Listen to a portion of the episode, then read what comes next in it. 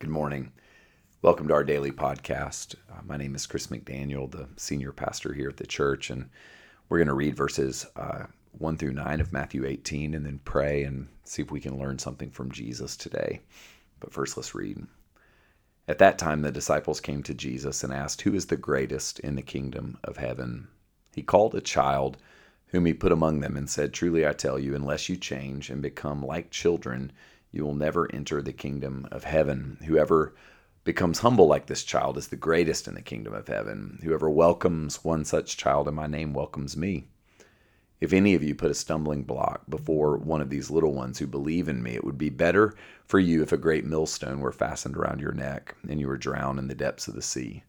Woe to the world because of the stumbling blocks on occasions for stumbling are bound to come, but woe to the one by whom the stumbling blocks come. If your hand or your foot causes you to stumble, cut it off and throw it away. It's better for you to enter life maimed or lame than to have two hands or two feet and be thrown into the eternal fire. And if your eye causes you to stumble, tear it out, throw it away. It's better for you to enter life with one eye than to have two eyes and be thrown into the hell of fire. This is the word of the Lord. Thanks be to God. Lord, we pray today that you would help us to see, uh, Jesus, what you're trying to say, what you are saying here. God, I pray that we would hear through the stark language and today maybe receive an invitation from you. In Jesus' name, amen. See, one of the other gospels gives probably even more context for this, um, the text in front of us here in Matthew. Uh, one of the other gospels uh, say essentially that Jesus overheard the disciples arguing about who is the greatest. Here we hear them come to Jesus and ask the same question. Either way, uh, I think it's fair for us to say that it's the nature of fallen people uh, to grasp for power and position. It's in my nature and yours. It was in the disciples. Uh, for the disciples, their argument about which one of them was the greatest, it, it stemmed from the same place that these conversations stem from, or these emotions stem from in you and me. It came from a place of insecurity. Oftentimes, we try to secure a place for ourselves, whether that's um, power, um, income, or just reputation, because we feel vulnerable, we feel weak and fragile, and it's uh, terrible to feel weak and to feel vulnerable and fragile. And so we oftentimes try to insulate ourselves, thinking if I could just secure the best spot, I would feel okay. And I just want to tell you what I'm sure you already know, at least you know it in your bones. It's a lie to believe that we could just secure ourselves, uh, that we could make a place for ourselves that would last. We'll, we'll never achieve enough. We'll never have enough to feel secure. We'll always only be as good as our last deal, only as bright as our latest achievement, only as popular as the the likes and responses we get on on on social media. And so for me at least it's kind of comforting to know that Jesus's friends they struggled with the same kinds of things that you struggle with that I struggle with. They were competitive and at times they were cruel to one another and that just lets me realize that the stuff we're we're all going through this stuff is common to humans. But Jesus brings this into sharp focus. Uh, when he hears the question, who's the greatest? Uh, or, or the other gospel account, them arguing which one of them was the best. What does Jesus do? I think sometimes we're afraid that when God catches us in our worst, that He would just shame us or disqualify us. You know, a lot of us live our lives with a kind of perpetual sense of guilt, thinking, you know, I'm such an idiot. Uh, I my thoughts and my feelings are just always off. They're they're miscalibrated, and we um, put our foot in our mouth and we feel dumb and disqualified, and we wonder sometimes, you know, that's probably the way God sees us. But y'all, that's not what Jesus does when He hears the dumb question, which one of us is the best. Instead of shaming them, He brings a child and puts a child in front of them, and He looks at His friends, and y'all, I this can't be overstated. He looks at his friends and he loves them. Just like he looked at the rich young ruler, and the text says he looked at him and loved him. But then he said something really hard. He says, Unless you change and become like children, you'll never enter the kingdom of heaven. I think it bears some consideration. What does Jesus mean when he says, Unless you change and become like children, you'll never enter the kingdom of heaven? Is he speaking of innocence? Is he saying be innocent like a child? I'll just say only a person who's never spent much time with a child could think that children are innocent. They're they're just not. Um, I was once taking care of a little boy and he snatched a toy from another child his age. He was bigger than her, stronger than her, and I said, "You need to share." And he said, "We did share. She had it and I took it." Jesus is not speaking about innocence here when he brings a child and puts the child in front.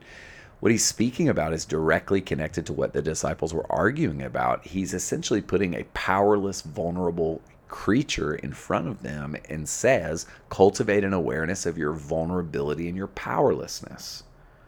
Unless you change and become like children, you can only understand what Jesus is saying there if you think about the argument the disciples were having about who is the greatest, who is the most powerful. Jesus here is saying to us children are vulnerable.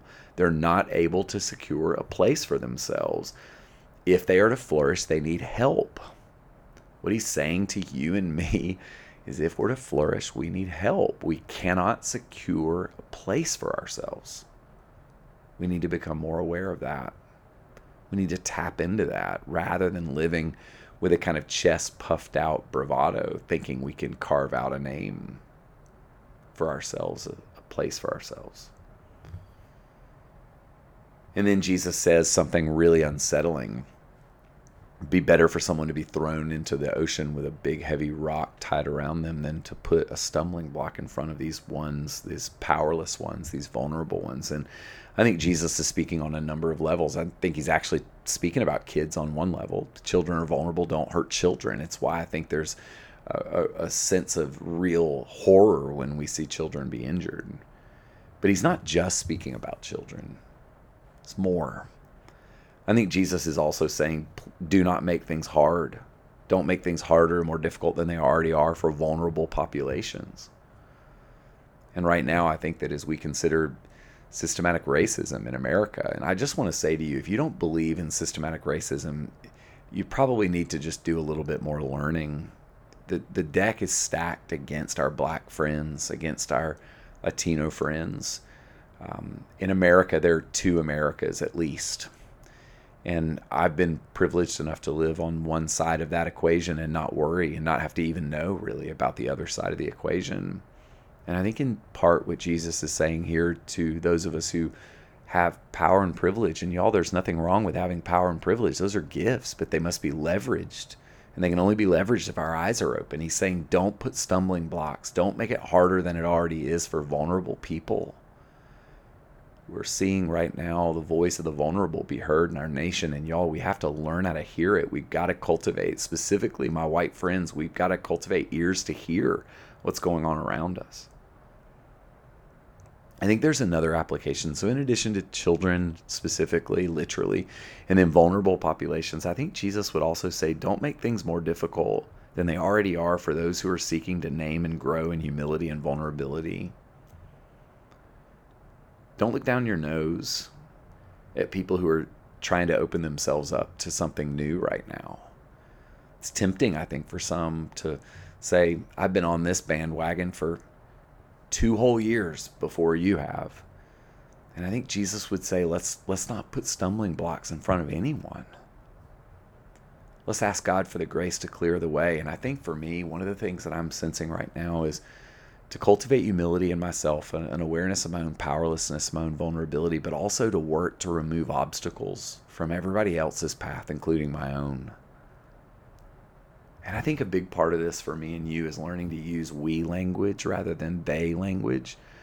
Because if I sense that a, an obstacle I place in front of you could also potentially trip me up, then I'm able to, to clear the pathway for us. I'm doing my part for us, not just for you or for me in the last number of weeks, I've had some pretty angry emails, and frankly, I, I won't overstate it. Lots and lots of um, really heartfelt, wonderful communication pieces of those of us who are just trying our best to grow in this moment. But a few pretty angry emails. They they they're really outnumbered, but they're there.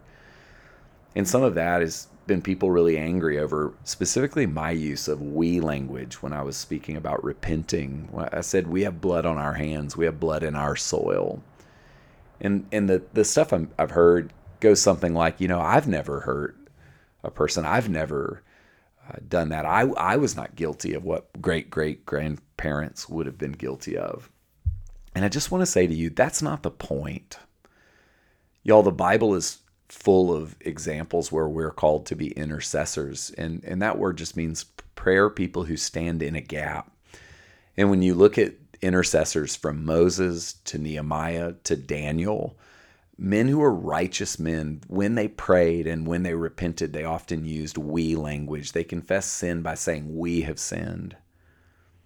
And what they were doing and identifying with the sin of the nation or the church or the, the Jews was placing themselves near to the brokenness because they wanted to be near to the mercy of God when it comes to the brokenness. And so I just want to challenge you to learn how to use we language when you admit fault. We have sinned. We need your mercy. Not they have sinned. They need your mercy. There's a we here. And I think that the most important thing for you and me right now is to learn how to use we language in our praying and in our advocating. Y'all, life is hard enough. Let's not make it harder than it needs to be. And the text ends with a really worrying thing, but let's not over overthink it. When Jesus speaks about cutting off a body part, what he's saying is be willing to do the hard work needed to grow. And he uses hyperbole there because he wants us to be serious about what growth looks like. And I just think he is serious about it. He wants you and me to be really committed to growth in general in our spiritual life. And that sometimes means removing parts of us that are not pleasing to the Lord, repenting, cutting off the part of the vine that's not good. And that's true in my own soul. I think it's also true in yours. So let's ask the Lord to help us with that today. God bless you. May you go in peace and know the love of God today. Amen.